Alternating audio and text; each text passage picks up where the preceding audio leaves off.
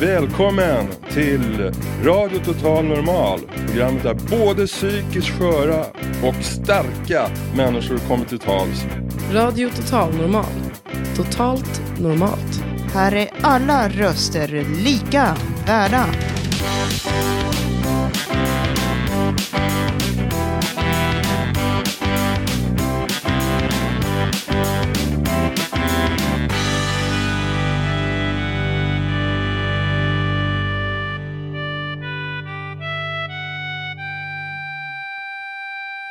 Ja, då är vi igång igen. Radio Total Normal på 101,1 MHz. Och vi sänder förstås från Götgatsbacken 38. Eh, Fountain House eh, klubbhus. Vi är på köksavdelningen. Får vi höra att vi har en massa publik här också?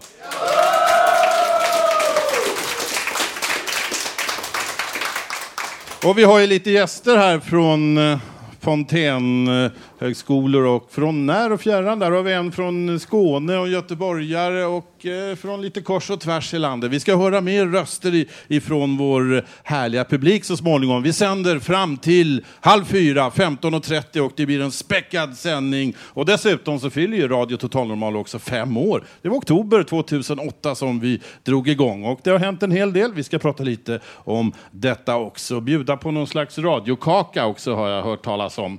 Luktar gott i alla fall och den kommer säkert att sitta väl när den blir färdig. Och jag som ska lotsa er fram här i eten. välkomna in. Det kommer fler och kikar i dörröppningen här. Sätt er, det blir trångt men trivsamt. Lars Wilhelmsson heter jag och nu drar vi igång något musikaliskt.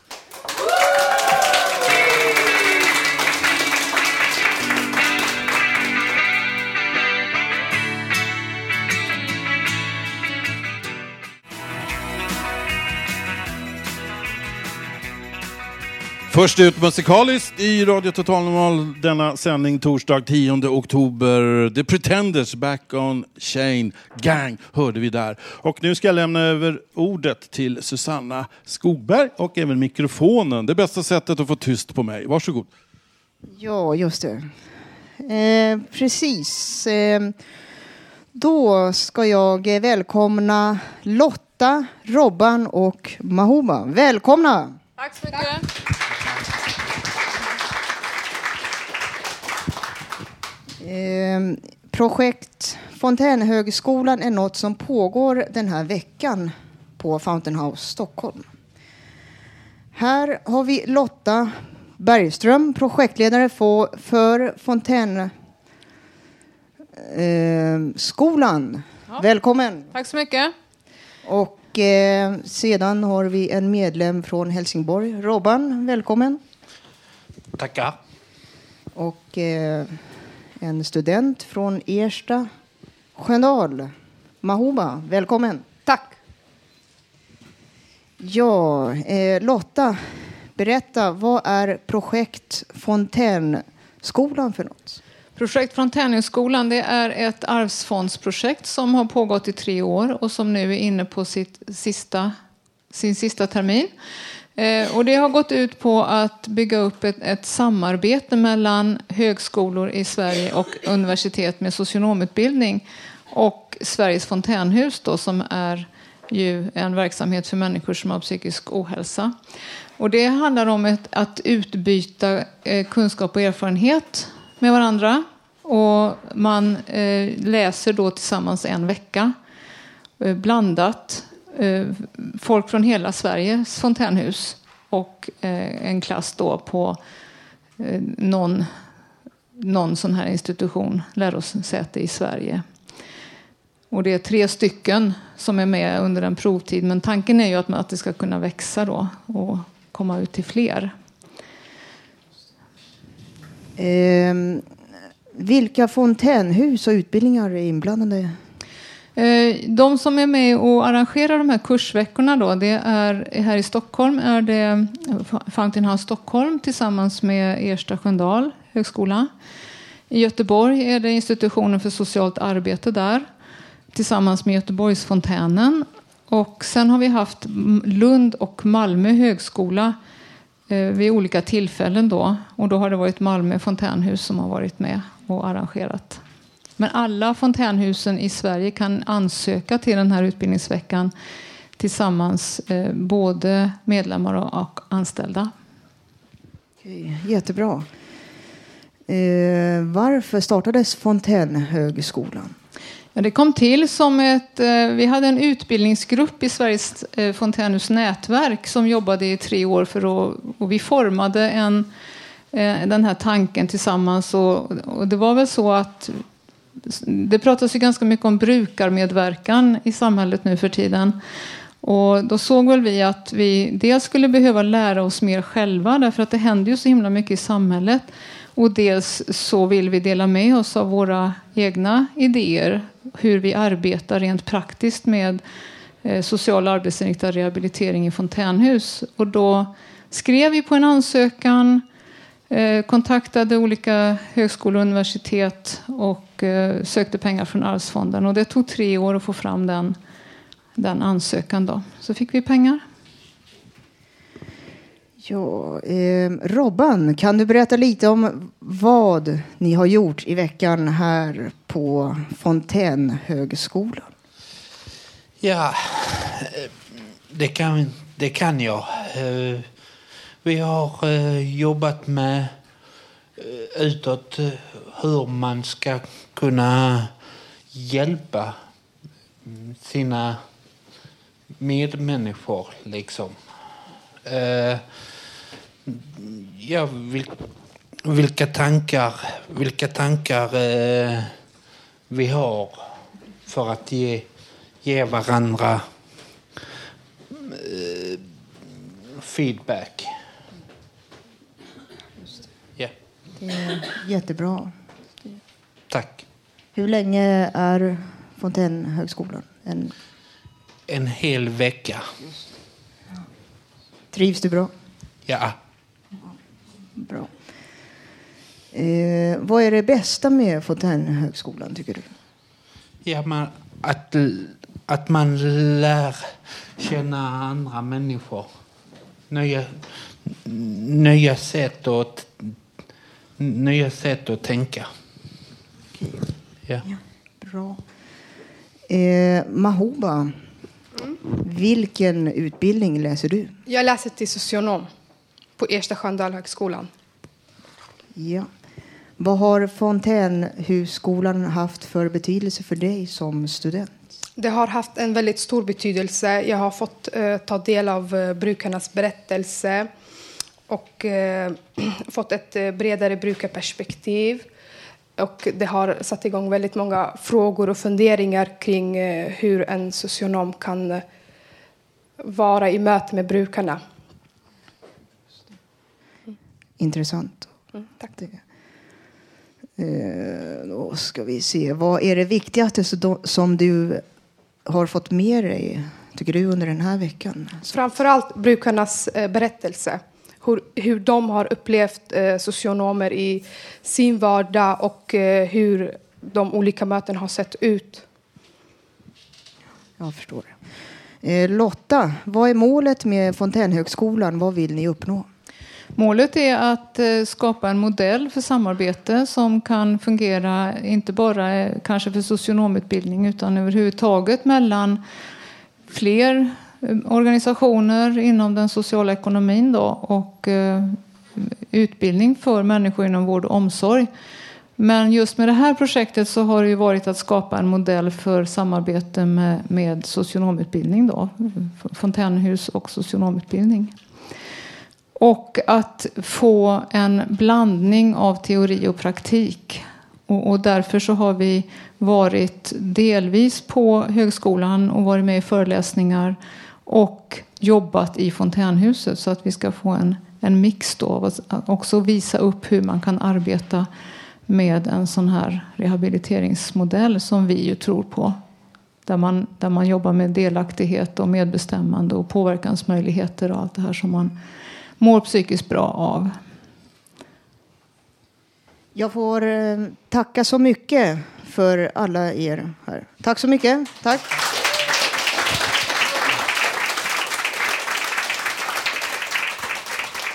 Ja, då ska vi ut i publikhavet här. Det är mycket folk, man får tränga sig fram. Tänkte höra av lite gäster. Du kommer inte från Stockholm, eller? Jo, jag kommer från Värmdö. Värmdö, ja. Vad har dina erfarenheter av den här veckan? Ja, det har varit många. Precis som eh, Momoba sa där så har det varit att man fått en, en an, annan insikt. Jag tror man behöver det som blivande socionom. Att man, eh, kan, man får en bättre förståelse. Förlåt, jag eh, eh, frågar aldrig vad du heter.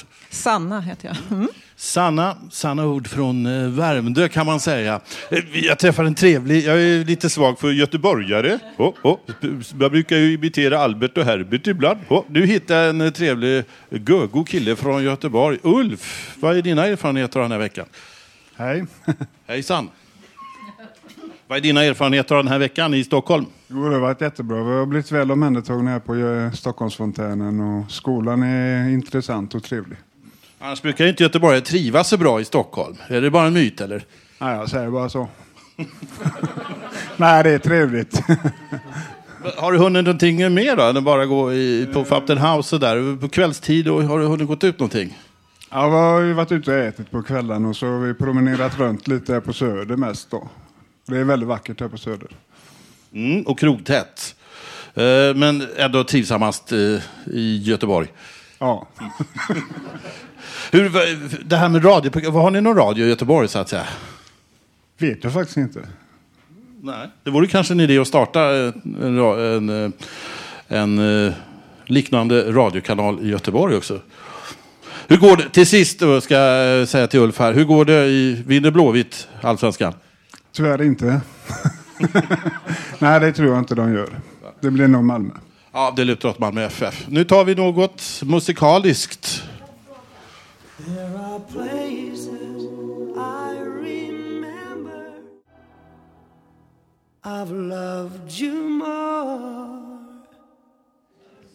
In My Life hörde vi där, en sång komponerad av John Lennon. Men här framförd av Rod Stewart. Nu ska det bli livemusik. Vi har eh, Jocke här. Eh, hur känns det vid pianot? Det känns alldeles utmärkt, ja. Tack.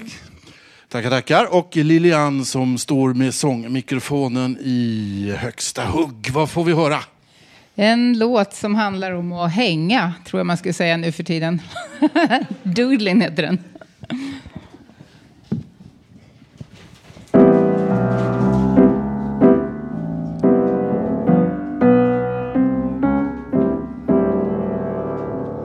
Taking a long trip back to the big Grip.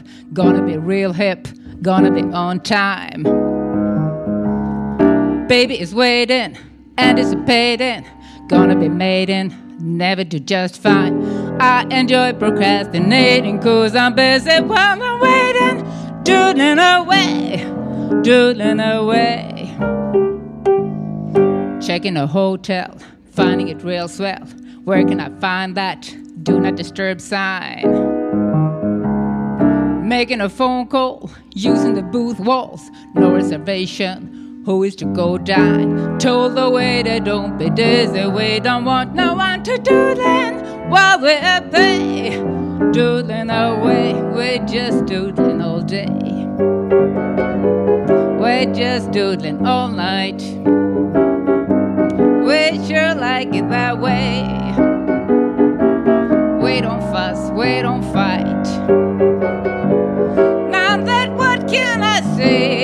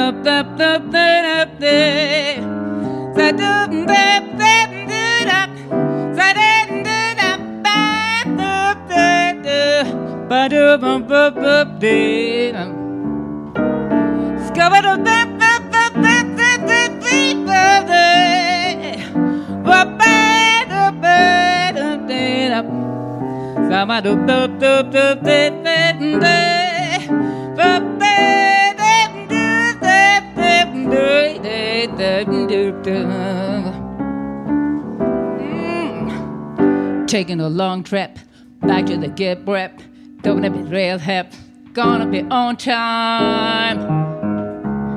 Baby is waiting, anticipating, gonna be maiden, never do just fine. I enjoy procrastinating, cause I'm busy while I'm doodling, doodling away. I was doodling away. Checking the hotel, finding it real swell. Where can I find that do not disturb sign? Making a phone call, using the booth wall, no reservations.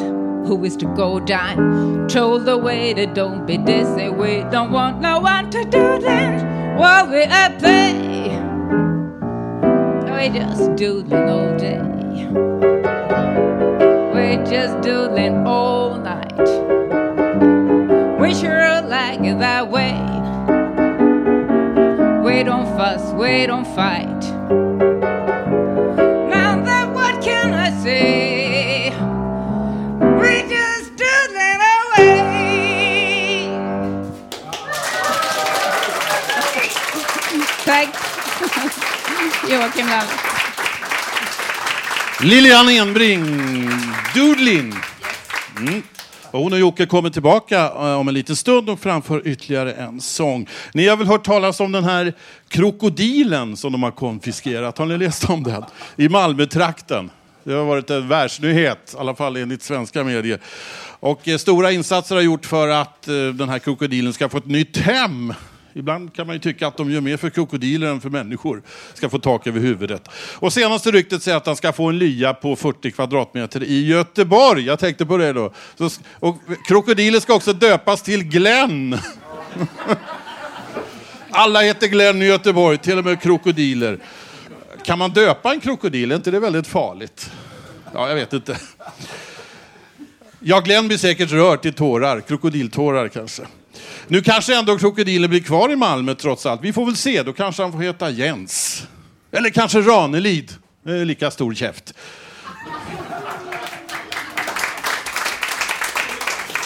Hur som helst, nu spelar vi en låt till eh, krokodilen Glens ära.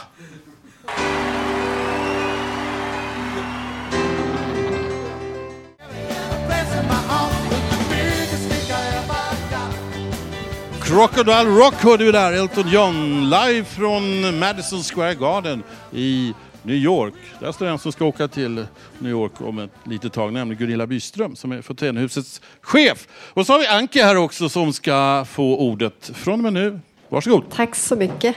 Oj, det ekar idag.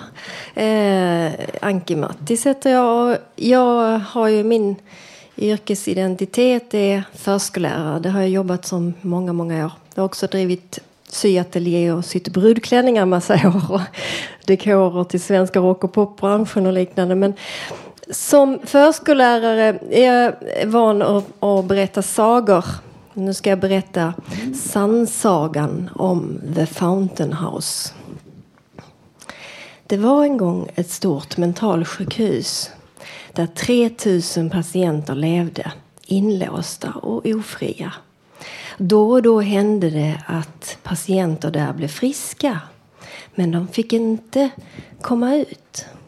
Jo, på ett villkor K kanske kunde det hända att en psykpatient fick komma ut och bli fri. Och det var att någon anhörig eller närstående vän kunde garantera den tillfrisknade patientens mat och husrum, ekonomi och boende. Och då, då kunde det hända att någon släpptes ut därifrån. Men inte annars. Och eftersom inte alla hade någon familj eller en vän som ville ge några sådana garantier så, ja, en del kom helt enkelt aldrig ut därifrån. Hur friska och normala de än blev. Men några av de, lyckligt, av de lyckliga själar som hade klarat sig därifrån, för de hade familj och vänner, och som sedan hade några gamla vänner kvar där inne på det stora mentalsjukhuset och som saknade och oroade sig för sina ofria kamrater. De slog sina kloka huvuden ihop. Vi måste hjälpa våra vänner, sa de. Och sagt och gjort, de bildade en förening som de kallade för WANA. V-A-N-A. Som betydde We are not alone. För det här hände sig i Amerika, i New York. Och det var efterkrigstid, sent 40-tal. Så en dag fick en rik gammal dam höra talas om detta, om Juana. Och hon rörde så av det att hon beslöt att testamentera ett stort gammalt hus mitt i New York till dessa eldsjälar och goda kamrater i Warner.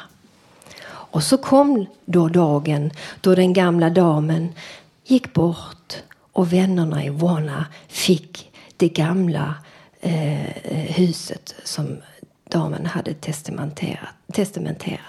Och de såg på varandra och sa We are not alone. We really are not alone.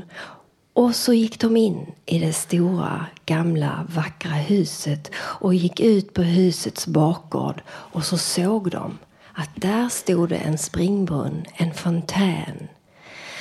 Så kom det sig att huset döptes till The Fountain House. Och One av vännerna fortsatte och byggde upp sin verksamhet där av klubbhusmedlemmar som hjälpte och stöttade varandra till ett bättre, ny, nytt och fungerande liv med arbete och vänskap som centrala delar i sin verksamhet. Åren gick och en dag i början av 80-talet så reste en annan gammal dam från Sverige till eh, New York of the Fountain House. Hon hette Lis Asklund och hon gjorde då en dokumentär om The Fountain House som visades på SVT. Och det gjorde stort intryck på många, bland annat en kommunalpolitiker i Stockholm. Så att det beslutades att ett Fountain House skulle öppnas även här. Och det är kvar än idag. Och det är härifrån som Radio Total Normal sänder närradio varje torsdag från Götgatan 38. Och idag, ja, idag finns det över 200 Fountain House runt om i världen. Och 400, förlåt jag sa fel, Gunilla viskade till mig. 400 Fountain House runt om i världen. Och fler och fler öppnas. Det fördubblas bara på några minuter här. Och så sannsagan om Fountain House tycks aldrig ta slut. Tack. Tack. Ja, Gunilla. Du är, du är, vi ska ta loss mikrofonen så vi kan dela på det. Eh, du är ju ganska ny chef här på Fountain House. Hur länge har du varit chef här? Jag har väl ett årsjubileum nu precis i dagarna faktiskt. Ja. Grattis! grattis. Och, ehm, sen är det några som är anställda, några så kallade normalstörda, som Pelle Sandstrak säger. Några normalstörda handledare är anställda. Hur många är det? Ja, vi har sex normalstörda handledare. Ja. Och hur många medlemmar kommer hit varje dag på ett ungefär? Vi har ungefär ett genomsnitt på 45-50 medlemmar per dag. Så det är mycket, många människor som samsas under samma tak. Ja, tänk, tänk vad mycket. Alltså, hur funkar det tycker du? Alltså, hur är arbetsklimatet här på Fountain House? När det är så många och många har svåra psykiska problem. Men det är lite lättare men det är, det är blandad kompott här. Tycker du det funkar? Det funkar ju, vad kan jag säga en dag som den här? det är klart att det funkar fantastiskt bra. Och det här med att folk har psykisk hälsa med sig, ohälsa med sig i bagaget, det bryr oss inte så mycket om här på Fountain House. Så ja, jag tycker stämningen oftast är på topp. Och precis som du säger, vi är 50 personer som enas eh, och arbetar för ett gemensamt mål varje dag. Och det är fantastiskt att det funkar. så himla bra. Ja, det tycker jag också. Det här att eh, Fountain House så att säga är liksom en, en eh, gräsrotsorganisation. Eh. Tror du det har att göra med att det har nått så stora framgångar världen över? Att det är liksom medlemmarnas tankar och känslor och arbetssätt som har varit bas för det här? Jag tror att det är så att det här är en verksamhet som är medlemsburen och styrd av medlemmar. Hit kan man komma på egna villkor, jobba i sin egen takt. Man är med i alla beslut och bestämmer hur liksom, dagarna och arbetet ska ta sin inriktning. Så ja, det är klart att det har betydelse. Det här också, vi pratade när du och jag förberedde den här intervjun, att eh, motivation, du sa så här, motivation är en färskvara, den ska man ta hand om. Och vi pratade om det här med biståndsbedömning eh, eh, och sånt, det behövs inte här på Fountain House. Nej, det är en annan fantastisk sak tycker jag. Man kan ringa hit, få en tid för ett studiebesök, nybesök. Redan dagen efter kan man komma hit och titta på verksamheten och få en guidad tur. Och sen tycker man att det här verkar okej så kan man bestämma att ja, men jag börjar nästa vecka redan. Och det funkar inte om det skulle behövas en biståndsbedömning. Då är det utredningar och väntetider och bestämda tider som man får komma till verksamheter. Så det är en av våra storheter tycker jag, att man kan komma hit när man mest behöver det och inte behöva vänta. Tack så mycket Gunilla. Tack. Så. Om man vill komma hit så är det bara att eh, komma till Götgatsbacken 38. Så ringer man på en liten klocka där så blir man vägledd. Okej, eh, Lilian och Jocke på plats och nu får vi höra ytterligare en sång.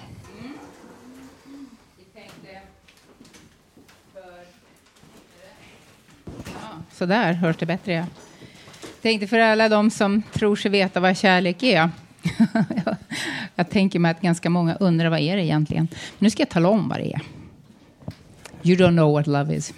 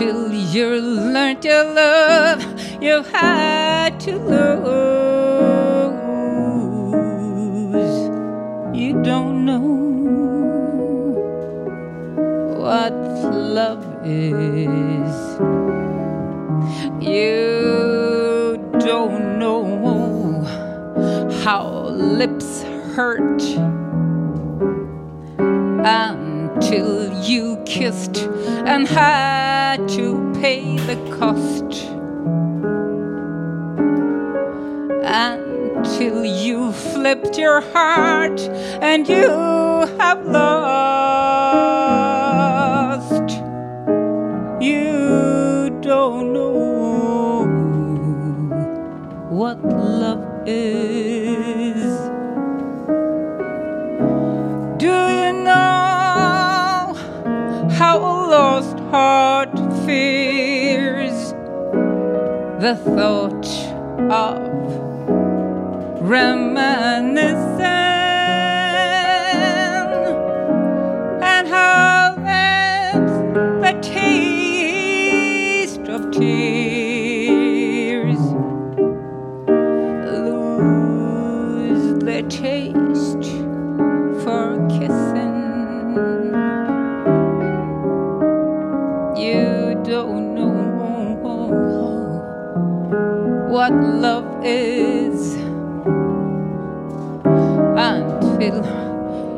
face the love that never dies. Until you faced each dawn with sleepless eyes.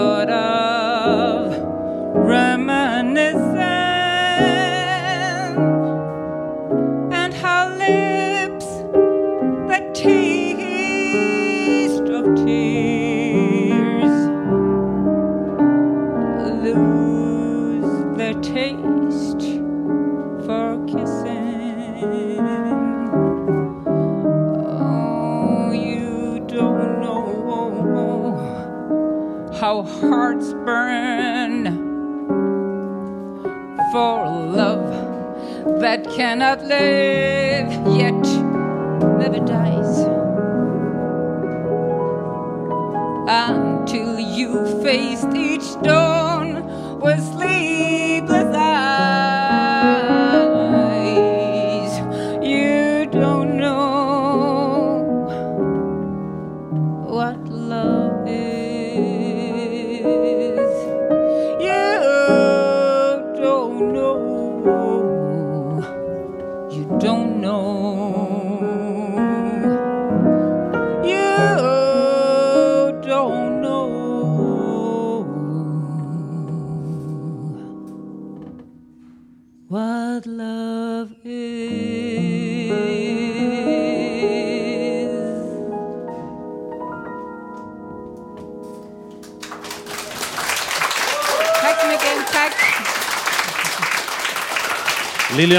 Jocke, vad hette den sista låten? You don't know what love is. Och det ska du säga. Okej, nu ska vi berätta lite en god nyhet för alla som sitter i denna lokal. Nu blir det kaffe som ni inte behöver betala för. Finns teblask också för den som vill ha det. Och ni som sitter och lyssnar framför datorer eller radioapparater, ni får höra Electric Light Orchestra.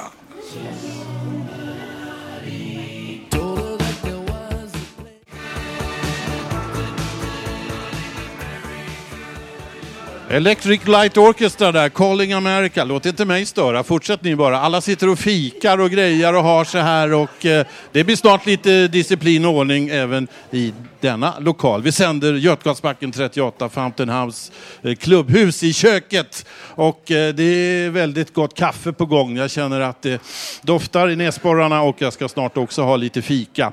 Men under tiden så ska vi nog höra ett litet inslag och det är från vårt systerprogram Fontänen i Malmö.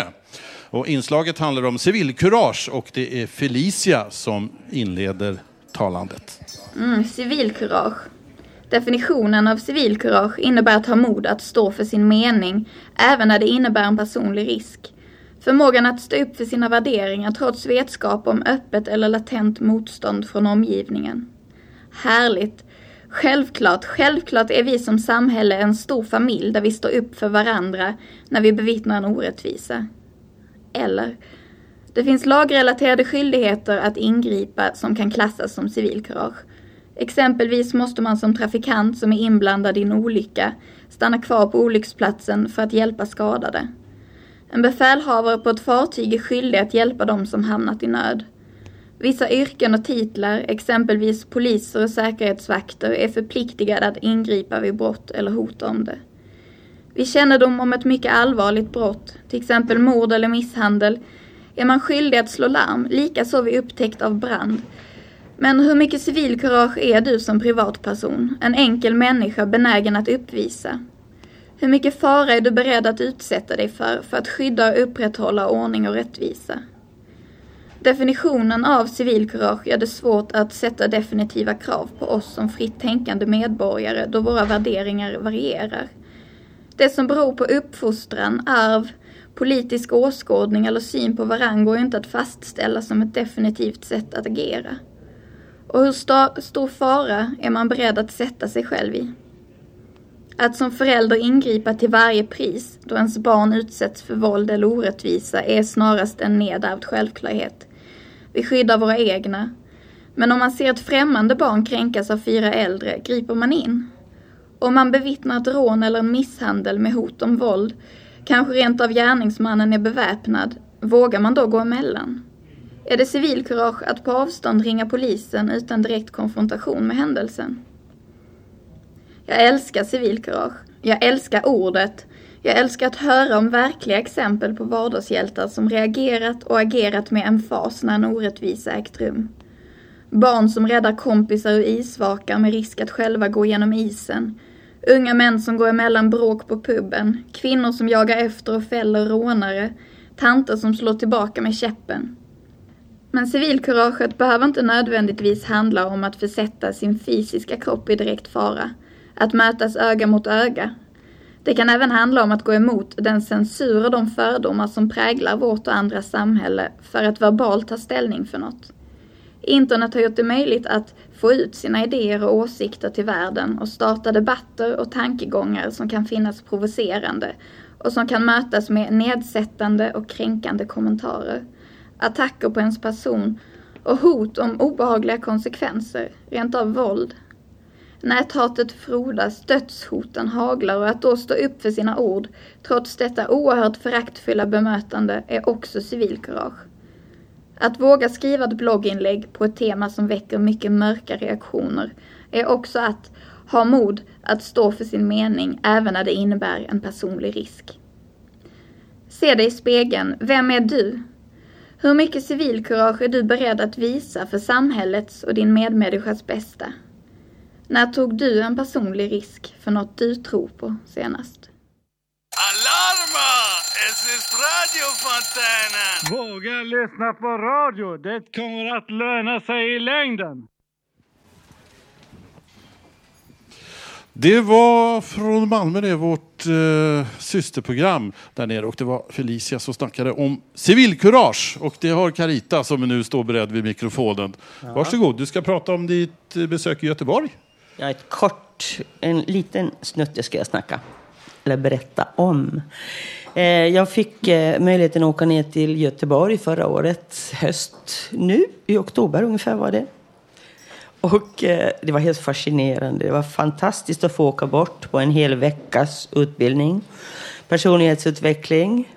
Och jag har varit i Göteborg Mm, några gånger förut, men oftast har jag kommit dit sent på kvällarna och åkt ganska tidigt på morgonen, så jag har inte sett så mycket på dagtid av Göteborg.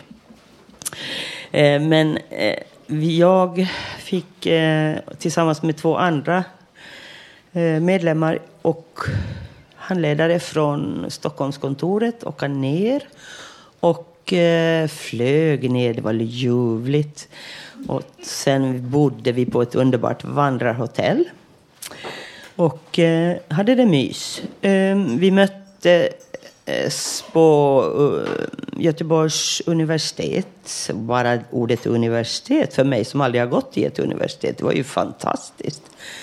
Och möttes av 34 personer. Mm, socionomstuderande unga människor. Men också av andra personer som, eh, som fanns med från Fontänhus. Lotta Bergström var även då kursledare. Mycket trevlig, sympatisk kvinna. Eh, sedan fanns det ju också någonting som var fantastiskt i det hela. Jag är, jag är, väldigt, jag är fortfarande lite förälskad. Eh, det var ju det att man kunde gå och eh, lyssna på de här socionomstuderande och andra deltagare diskutera om den psykiska, om psykologi och eh, utbildningen. Eh, det berör ju så oss människor.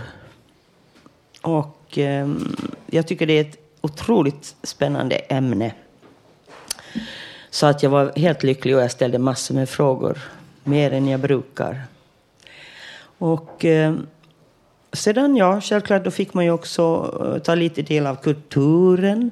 Och vi fick eh, kolla in lite Fiskekyrkan förstås och några andra sådana. För vi jobbade även i små grupper och gick ut på stan och fick lite uppdrag och vi skulle genomföra och sedan skulle vi redovisa det eh, gruppvis då i slutet av veckan.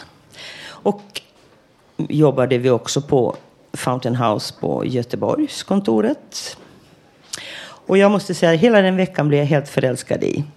Så att, eh, ja, jag fick ju ingen ny kärlek med mig hem, men jag är fortfarande lite förälskad. Så att om ni får den chansen, så ta den. För det, det var faktiskt helt underbart. Tack!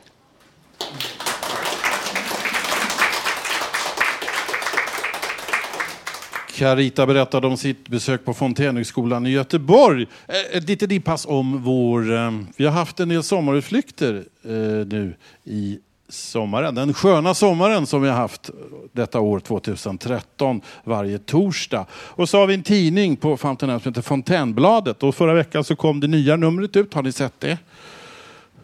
Ni som är gäster här.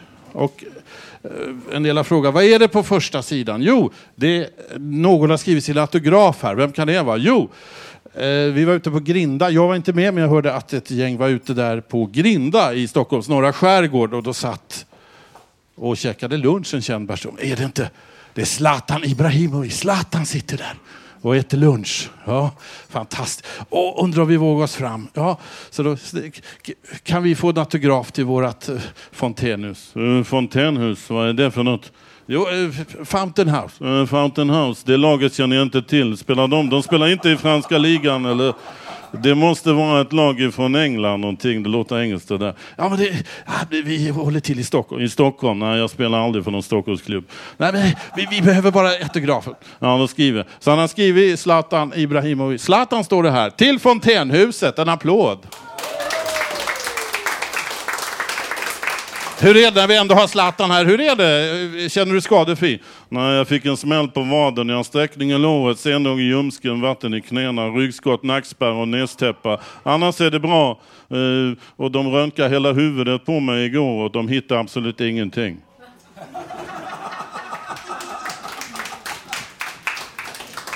Nu har vi Marco här och eh, vad är det du ska framföra för något? Ja, idag ska jag hö- framföra en gammal australisk 80-talshit, men på svenska denna gång. Alge-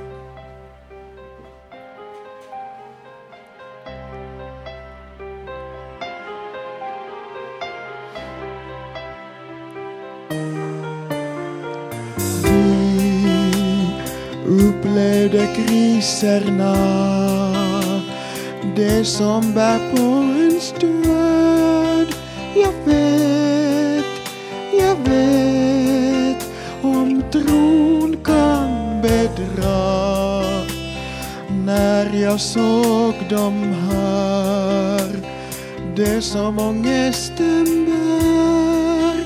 Jag sa, jag sa ändrar det. Du aldrig vågar torka på barnen jag såg allt det visade det bästa du är i världen som jag kan någonsin önska det bästa du är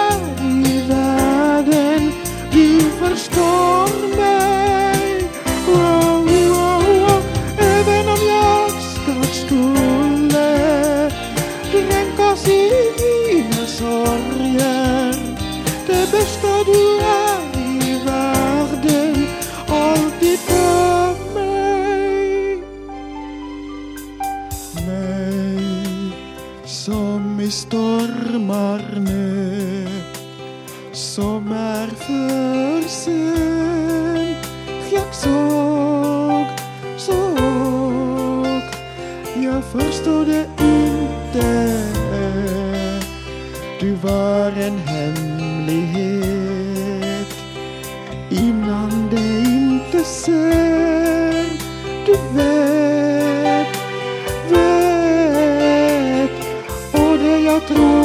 tror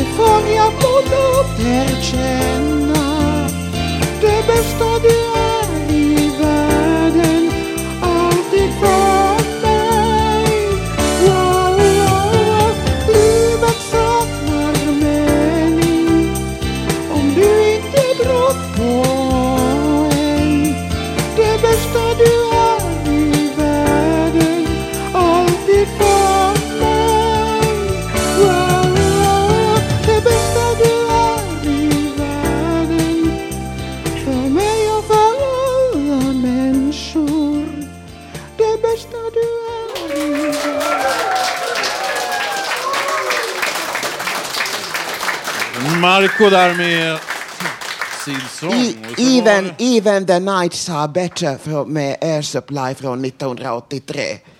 Men här var det Marco, Belgien. 2013. Vi hade dansbar uppe också här. Det var trevligt. Lite dans. Ni missar mycket, ni som inte ser vårat program. Ni är välkomna eh, att eh, i framtiden, vi kör på torsdagar här eh, från Götgatsbacken 38. Idag, 10 oktober, är det också världsdagen för psykisk hälsa. Och det uppmärksammas bland annat på Stockholms stadsbibliotek ikväll mellan 18.30 till 20.00. Det är Stadsbiblioteket, Järnkoll och NSPH som anordnar detta och temat är Prata om det! Psykisk ohälsa är på riktigt. Bland annat så kommer skådespelerskan och dramatikern Lo Kauppi att medverka och hon intervjuas här av Hasse, som även kallas Heback, här på huset. Ja, då står jag här utanför stadsbiblioteket med eh, skådespelerskan Lo Kauppi. Jag skulle vilja att du, om du har möjlighet, förmedla eh, någonting ur din historia så att de får ringa in. Vem är Lo Kauppi? Eh, Ja, det jag kommer göra nu här, idag är det liksom världspsykiatrins dag och Mm. det är ett program på Stadsbiblioteket för att lyfta upp psykiatrin och eh, ja, men om psykisk ohälsa och eh, ja, att vi uppmanar att människor ska våga prata om det och att det någonstans ska vara eh, bli mer normalt att prata om psykisk ohälsa på samma sätt som man går till sjukhuset när man har brutit en arm eller vad som helst. Att det faktiskt psykisk ohälsa är på riktigt och det går inte bara att skärpa sig eller ta sig i kragen utan ibland så måste man ha professionell hjälp och mediciner och sånt där. Och det känns lite grann som att vi, är, ja, att vi ligger lite efter i det. Eh, eh, att människor någonstans eh, inte har samma respekt för psykiatrin som man har för att göra en hjärtoperation eller blindtarmsoperation och sånt där. Så det hoppas jag att vi ska liksom prata om inne ikväll här på Stadsbiblioteket. Och så kommer jag då spela en, en bit ur den, för jag har gjort en teatermonolog för tio år sedan som hette Bergsprängardottern som exploderade. Eh, som jag spelade runt om på teatrar i Sverige. Eh, jag gjorde den när jag gick ut scenskolan och den handlar om min bakgrund och, och min eh, eh, eh, hur jag växte upp med en hårt arbetande eh, pappa som var bergsprängare och hur jag eh, eh, i tonåren, men han var även alkoholist, och hur jag i tonåren eh, eh, gick in i en depression och fick ätstörningar och hur jag löste det med missbruk och sådär. Och den vården jag mötte, den Eh, Eh, jag är väldigt kritisk mot att det togs upp väldigt lite om de här psykiska anledningarna och eh, vad som låg bakom missbruket och så. För jag hamnade på ett så här Hassela pedagogiskt kollektiv som var väldigt kritiskt till hela liksom psykiatri eh, begreppet så. De trodde liksom inte på eh, psykiatri och vetenskap så och mediciner eller eh, terapier och sånt där utan där ska man liksom bita ihop bara. Så att för mig känns det extra viktigt att liksom prata om att det faktiskt är på riktigt och eh, att man kan behöva professionell hjälp. Ja, jag har ju faktiskt tagit del av en liten del av den här föreställningen som du talar om, Bergsprängarens dotter som exploderade. Och för mig var det ju som en fet smäll i solarplexus. Det, det, det drar igång grejer liksom. Och då är min tanke så här liksom, hur 17 orkar du prestera det här liksom? För det, det, det känns ju som att du har en oerhörd styrka, eh, fantastisk kraft liksom som kommer ur och det är så laddat liksom. Hur klarar du att stå mitt i allt det här, din egen historia så att säga? Eh, ja, nej men ja, det är ju tio år sedan som jag hade liksom premiär på den och jag spelade den då under två års tid ungefär och sen bestämde jag mig för att jag skulle sluta spela den så att jag har ju inte spelat hela föreställningen, den var ju två timmar och 20 minuter eller sådär någonting sånt. Och den var ju såklart varje gång jag spelade den så var ju det en liksom en prestation så som kändes eh, både jobbig och rolig och allt sånt där. Men nu är det Eh, så länge sedan och även då när jag spelade den så var det också så att jag faktiskt var över 30 år eh, och jag hade gått teaterhögskolan, blivit utbildad skådespelare, hade fått terapi, eh, jag har fått jättemycket hjälp av, av samhället och fått både mediciner och psykoterapier och allt. Så att jag kände att jag var liksom jag kan eh, minnas hur, vilken situation jag har varit i men jag kände mig väldigt frisk. Eh, och det är därför jag klarade av att göra det tror jag. Sen så var det ändå väldigt skakigt såklart och läskigt och, och vad folk skulle tycka och sånt där. Men eftersom de flesta eh, faktiskt förstod föreställningen så blev jag ganska stärkt av det Mm. också och tänkte att då Eh, För att det var ju ändå, det är ofta det här att man, jag hade aldrig pratat om mina problem. Eh, Så som de flesta som har Eh, alkoholism eller eh, psykisk sjukdom och så i familjen så är man ju oftast tyst om det så länge det varar och man är inne i sjukdomen. Så. Men när jag sen då började prata om det här från teaterscenen så och det hade jag aldrig kunnat gjort om jag var, var mitt i det. Liksom, utan jag var ju faktiskt väldigt frisk när jag gjorde det. Och då kände jag att jag hade möjlighet att göra det. Eh, och det är nog därför jag klarar av att liksom dyka ner i det. Men utan eh, skattemedel och psykiatrin hade jag ju aldrig kunnat stått och, göra eh, den föreställningen. Det hade aldrig gått. Just den här som jag pratade om, kraften och det här drivet du har och allting. Hur har du gjort i grunden för att lyfta dig själv så att säga? Det, givetvis, du har pratat om det här med att du har fått stöd och hjälp på många sätt men samtidigt så måste du ju ha du, du måste ha hittat den här kraften inom dig någonstans på något sätt liksom. Har du någon sån här generallösning? Ett quick fix finns det ju inte men Ja, nej, men det jag skulle säga är väl lite, det skulle i sådana fall vara en... eh, Det, någonstans när man blir väldigt orättvist behandlad så kan man ju få en, en sån otrolig revanschlust och ibland så slår den rätt. Och det känner jag med mig att den slog rätt, att jag var så arg. Och då kunde den till slut bli rätt. Men det hade lika gärna som för de flesta eh, andra som var utsatta för samma eh, behandling. Där gjorde det inte det utan där blev det liksom missbruk och död och så. Mm. Men för mig slog det rätt. Och, det, och då är det väldigt tacksamt att gå på eh, och titta på din föreställning för att det väcker så mycket inom en och, och det är oerhört intressant att reflektera på det. Ja, för det, det jag kommer göra nu här på Stadsbiblioteket, Mm. det är ju, nu kommer jag ju bara för jag spelar ju inte Bergsprängardottern längre men eh, eh, den, nu spelar jag bara, kommer jag göra några utdrag ur den. Så att jag gör några utdrag från föreställningen och sen kommer jag prata lite grann om min syn på psykisk ohälsa och sådär. Så att det, och sen så kommer Predrag Petrovic som är en Precis. jätteintressant hjärnforskare. Eh, han kommer eh, föreläsa lite grann om hjärnan och eh, ja, substanser och känslor och eh, sånt där. Och sen så kommer det ju finnas ambassadörer från Hjärnkoll. Eh, som är då med olika, som kommer finnas i Rotonda. Jag kommer vara där. ja. Lo Kauppi där, intervjuad av Hasse här. Och nu har Peter tagit plats bakom sångmick och har sin gitarr med sig och ska sjunga en egen höstvisa. Ja, och den skrev jag för, eh, vad kan det vara, två, tre år sedan efter jag, jag hade spelat på ett äldreboende. Och det tyckte jag var så trevligt så jag blev så inspirerad och gick hem och skrev den här. Det var väl höst då också tror jag när jag skrev den. Den heter i alla fall En visa om hösten.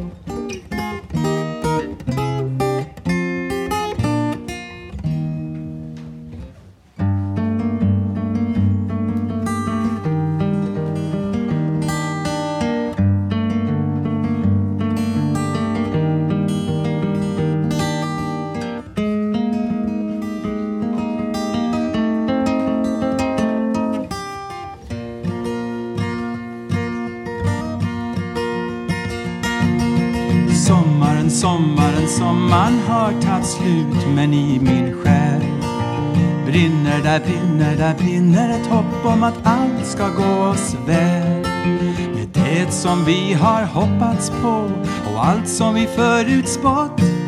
För hösten är den tid då alla sorger har rest bort. Våren den kom som en dröm med fägring lysande och klar. Tid som man längtar till var eviga vinterdag. Hon bär ett sällsamt skimmer av hopp om älskogslek. Men när exakt hon kommer är det ingen alls som vet. Solen ger oss värme fast rymden är så kall. Det är minsann ett under liv finns överallt. När vinterns vita mantel bekläder så vår värld. Då väntar vi tills nästa vår i värmen vid vår härd.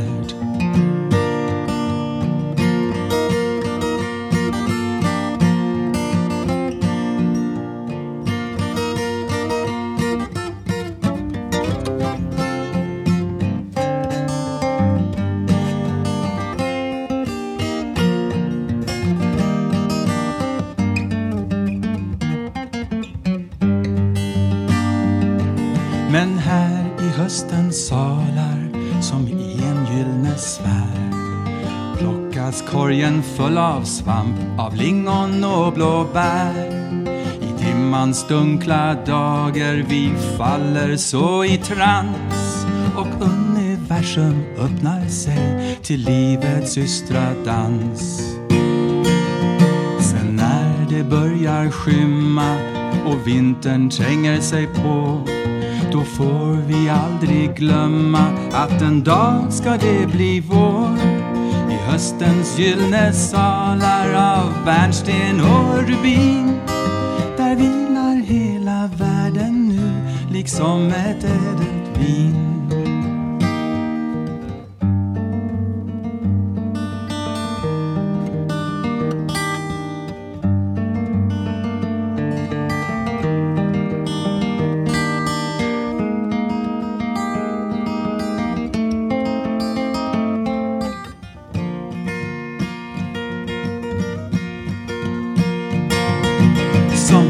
Sommaren, sommaren, har tagit slut men i min själ brinner, där brinner, där brinner ett hopp om att allt ska gå oss väl. Med det som vi har hoppats på och allt som vi förutspått för hösten är den tid då alla sorger har rest bort. Ja, hösten är den tid då alla sorger har rest bort.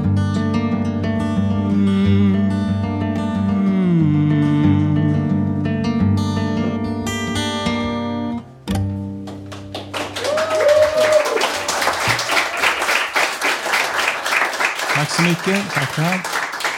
Peter Lindahl med sin höstvisa Hösten med rösten. Det var en extra grej du bjöd på. Vi har pianot precis jag är bakom pianist i oss. alla fall på en tangent. Så länge. Idag eh, så har Radio Totalmal hå- hållit på i fem år. Ja, inte samma program. Vi började idag klockan två. Men för fem år sedan i oktober 2008 drog vi igång det här och vi vet väl, jag var inte med då.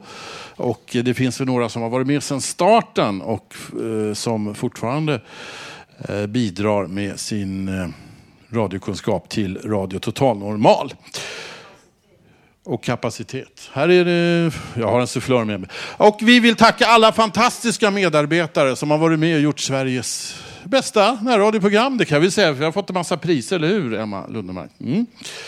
Och så alla kära lyssnare och alla som kommer hit live. Vi har ju de som är här i stort sett varje vecka. Trogna eh, gäster och eh, nu har vi även eh, besök ifrån olika delar av vårt land också. Jag skrev en liten hyllningssång. Vi, jag körde den i, eh, när vi drog igång här i slutet av augusti. Vi var ju, på tal om utflykter, när vi, när vi träffade Zlatan för. Vi var på Allsång på Skansen.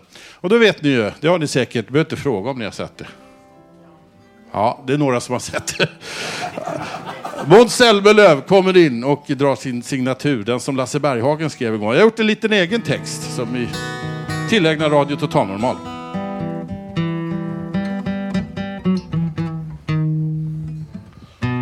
Peter Lindahl på gitarr.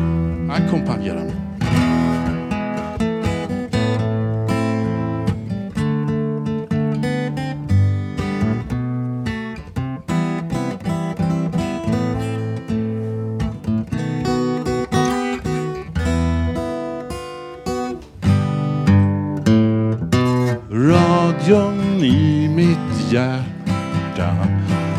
Låt mig besjunga dig nu. Vi sänder från Götgatans backe Från Slussen till Söder just nu. Bland frekvenser som finns ute i etern Är du den som betytt allt Med alla total normalsläten. En blandning av allvar och skratt.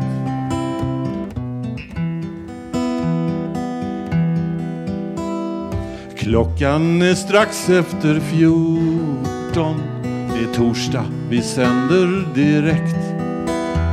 Det pirrar från knoppen till stortån. Programmet känns rätt, det känns fräckt. Vi sänder från klubbhusets matsal. Publiken har bänkat sig ner. Blandat med röster och pratskval. Musik och lyrik den finns med. Allihopa nu! Radion i mitt hjärta Låt mig besjunga dig nu Vi sänder från Götgatans backe Från Slussen till Söder just nu Bland frekvenser som finns ute i etern Är du den betyda Med alla totalnormalsläten En blandning av allvar och skratt Med alla totalnormalsläten En blandning av allvar och skratt.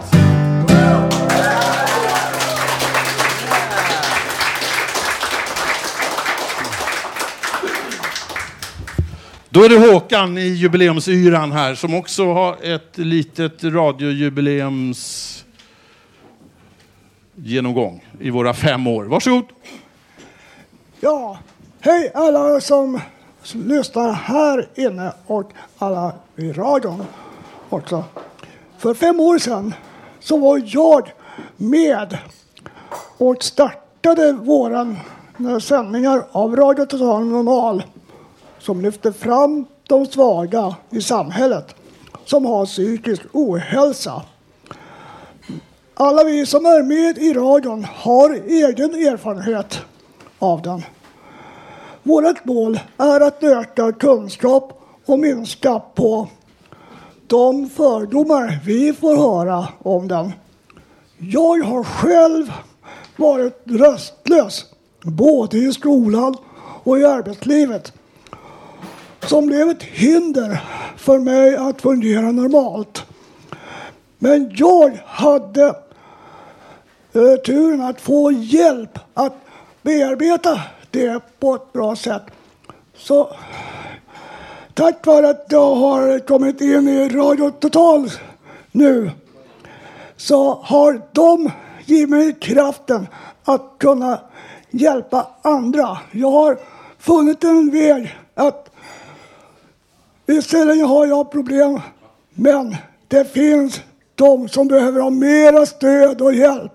Och jag hoppas verkligen att ni som hamnar i samma situation får hjälp i tid. För vi får aldrig glömma bort att den dagen kan komma när vi hamnar där. Och det spelar ingen roll om vi är unga eller gamla. Tack för mig för denna gång.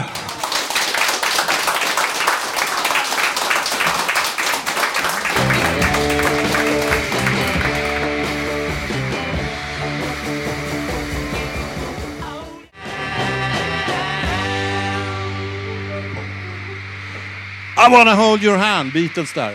Med lite publikljud eh, ifrån Amerikat. Nu har vi Peter och eh, även Hasse Kvinto har satt sig vid pianot. Är det bra? Ja, det är bra. Vad får vi höra? Är det något höstlikt igen? Ja, det är en egen höstvisa som jag skrivit som heter Värmdö, det är höst. Ja, det kan behövas. Varsågoda. Asplöv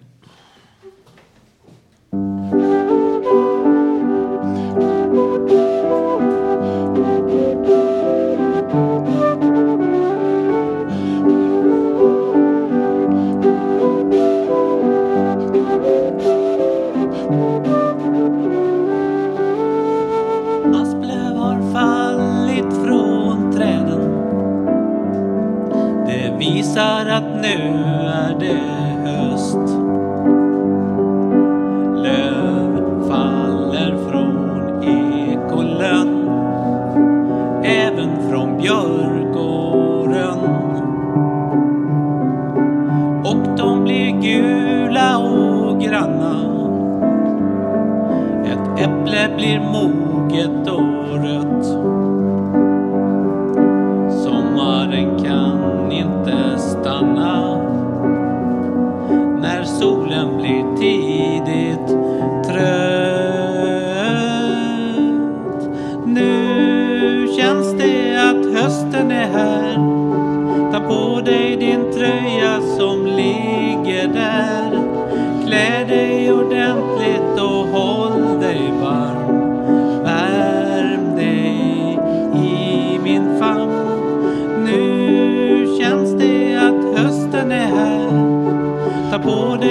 din tröja som ligger där.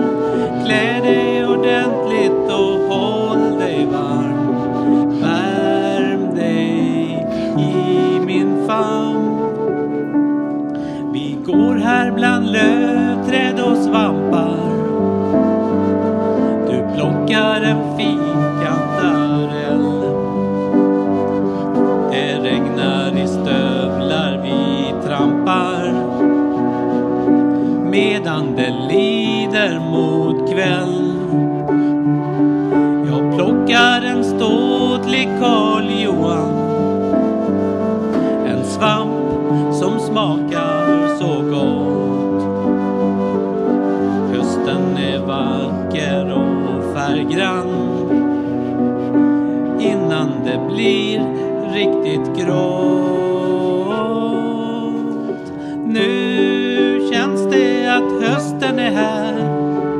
på dig din tröja som ligger där.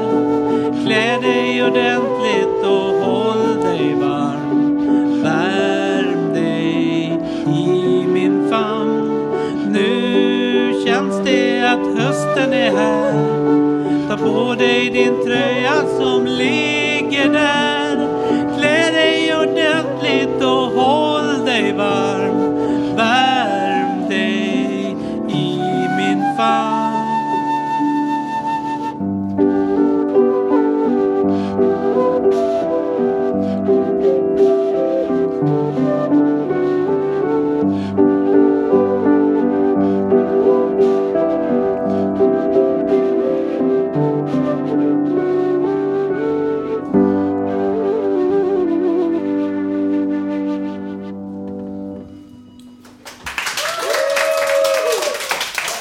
Hasse Kvinto med sin höstvisa och eh, Peter Lindahl på tvärflöjt.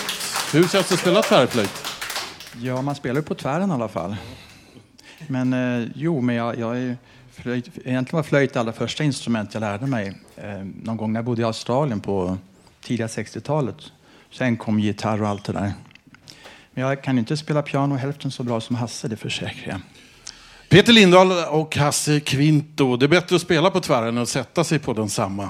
Eh, Paul McCartney började med trumpet en gång i tiden också. Sen upptäckte han att det var svårt att sjunga samtidigt som han spelade trumpet. Så han gick över till gitarr och bas. Och det är vi väldigt tacksamma för, även om man kanske skulle traktera en trumpet väldigt skickligt också. Det börjar närma sig slutet av vårt program. Vi måste väl låta våran eh, professor komma till tals innan vi slutar sändningen. Leif GW Persson har börjat på tv igen. Vad säger ni om det? Veckans brott? Ja, vad säger du Leif? Det är fotboll på fredag. Ja, det där är knepigt. Vad tror du? Tror du Sverige vinner? Ja, vars. Fast eh, jag är mer intresserad av eh, huliganer. Det är många som ägnar sig åt den typen av kriminell verksamhet. Jag var ute och löste ett mordfall häromdagen. Jaså? Ja, från 1974. Jag var ute på Skogskyrkogården och då tittade jag på gravstenen och då såg jag vem som var mördaren. Jaså, hur såg du det? Ah, stod på en skylt där, sköts av kyrkorådet.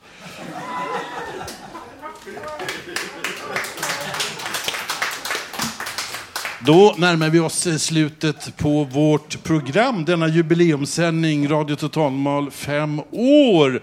Och eh, vi har fått höra en massa härlig musik, härliga texter och eh, lyrik och eh, allvar och mycket om fontänhögskolor. Och eh, nästa torsdag så har vi en specialsändning. Och då kommer vi eh, inte att vara här utan på ett ställe som heter Dörren.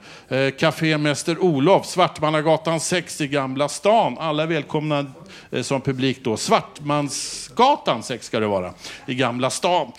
Men du kan alltid lyssna på webben, www.radiototalnormal.se. Besök oss på Facebook eller ringa vår telefonsvarare 08 400 20 807. Tekniker idag, Nanne Johansson. Producent Emma Lundenmark. Ansvarig utgivare Bodil Lundmark. Och eh, de som har valt musik idag, det är jag själv, Alvar och Håkan har också varit med och bidragit och jag som var dagens programledare heter Lars Wilhelmsson. Tack för oss på åhörarna. Nu ska vi avsluta med lite allsång. Kör på nu! We'd like to join in with this next one. I think you might just know it.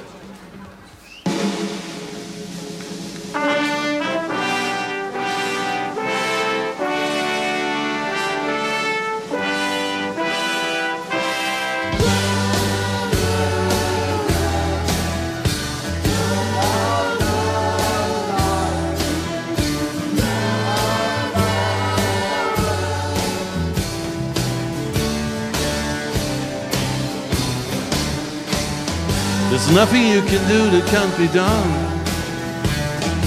Nothing you can sing that can't be sung. Nothing you can say that you can't learn how to play the game. It's easy.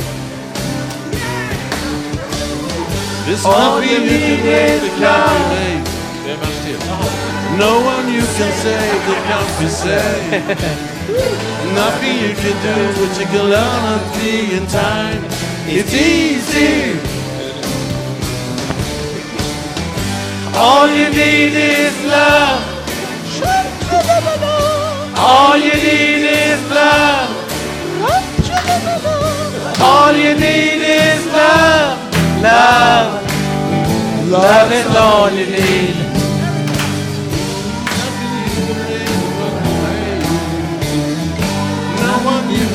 Can Save the can't be saved.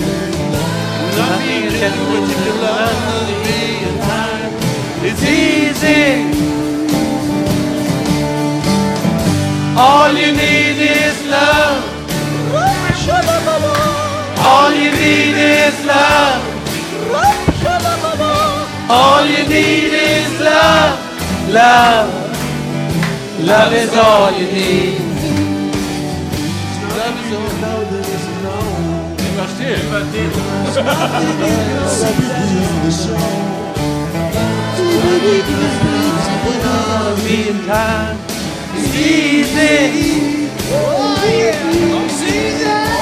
All you need is love. All you need is love. All you need is love. Love. Love is all you need. Love is all you need. Love is all you need. Love is all. all you need is love. All you need is love. Love. Love is all you need. Love is all you need. Loves you, yeah, yeah. She loves you, yeah, yeah.